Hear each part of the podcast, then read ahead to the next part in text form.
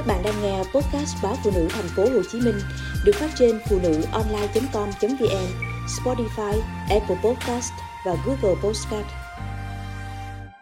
Bài toán cho dân số già Mẹ tôi năm nay 80 tuổi, hai năm qua, thời gian bà nằm viện nhiều hơn sống ở nhà. Khi mẹ nhập viện, anh em tôi luân phiên chăm sóc. Đến phiên trực của cô em út, tôi thấy mẹ vui hơn, gương mặt tươi tắn, chịu khó ăn, uống thuốc và đôi khi ngủ ngon trong vòng tay của út.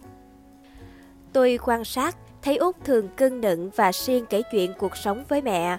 Trái lại, tôi và các anh chị hầu như chỉ đỡ đần cho mẹ trong sinh hoạt cá nhân, hỏi bà muốn gì. Từ nhỏ, cô Út là người gần gũi, hay chia sẻ với mẹ tôi nhất nhà.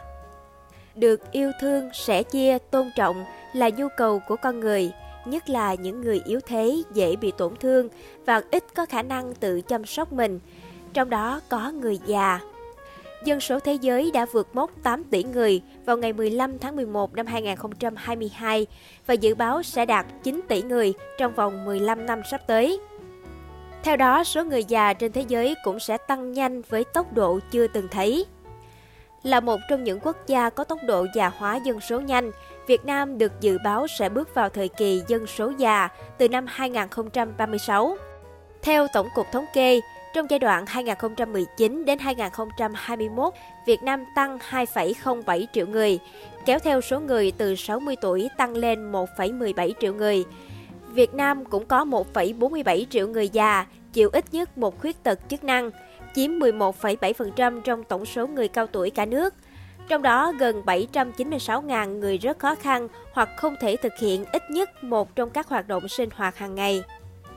Già hóa dân số đặt ra vô vàng thách thức về kinh tế, xã hội, đòi hỏi quốc gia phải có chiến lược thích ứng để phát triển bền vững, bao gồm tăng cường các chính sách phúc lợi dành cho người già. Nhiều năm qua, Việt Nam đã tăng trợ cấp, ưu tiên về dịch vụ y tế, tăng cường các mô hình, hoạt động giải trí cho người già. Song việc đảm bảo sức khỏe thể chất và tinh thần cho người cao tuổi luôn là bài toán khó, kể cả ở những nước phát triển. Ở Việt Nam, việc chăm sóc người già lâu nay thường do người trong gia đình thực hiện. Việc thuê người có kỹ năng chăm sóc họ tại nhà hoặc đưa họ vào các trung tâm dưỡng lão có đội ngũ y tế vẫn chưa phổ biến.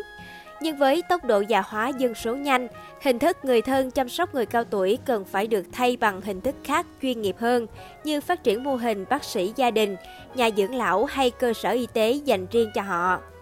Đối với tuổi già, một trong những điều quan trọng nhất là thời gian sống khỏe mạnh.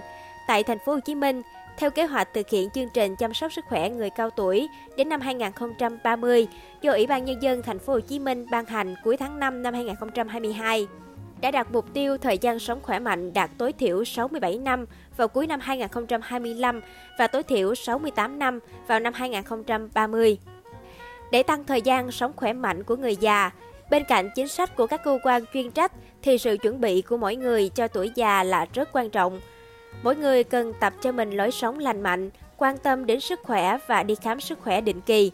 Thế nhưng trên thực tế, ở nước ta, nhiều người không tham gia bảo hiểm y tế nên khi gặp vấn đề về sức khỏe, chi phí chữa trị thường rất cao, vượt quá khả năng tài chính của họ và gia đình họ. Mặt khác, nhiều người lười đi khám sức khỏe định kỳ nên khi thấy sức khỏe có vấn đề, đi khám thì bệnh đã diễn tiến sang các giai đoạn nguy hiểm, khó chữa trị. Ở Nhật Bản, đất nước có dân số già nhất thế giới với gần 30% công dân trên 65 tuổi, chính phủ liên tục cải tiến chính sách để ngày càng chăm lo tốt hơn cho người dân. Cụ thể, từ năm 2000, với hệ thống bảo hiểm chăm sóc dài hạn cho người cao tuổi, tất cả người dân từ 65 tuổi trở lên đều được nhận các khoản phúc lợi bất kể thu nhập ở mức nào. Về phần mình, người Nhật Bản cũng rất có ý thức trong việc chủ động chăm lo sức khỏe, duy trì sự độc lập về cả tài chính lẫn tinh thần để chuẩn bị cho tuổi già hạnh phúc. Đó là hướng đi mà Việt Nam nên nghiên cứu, học tập.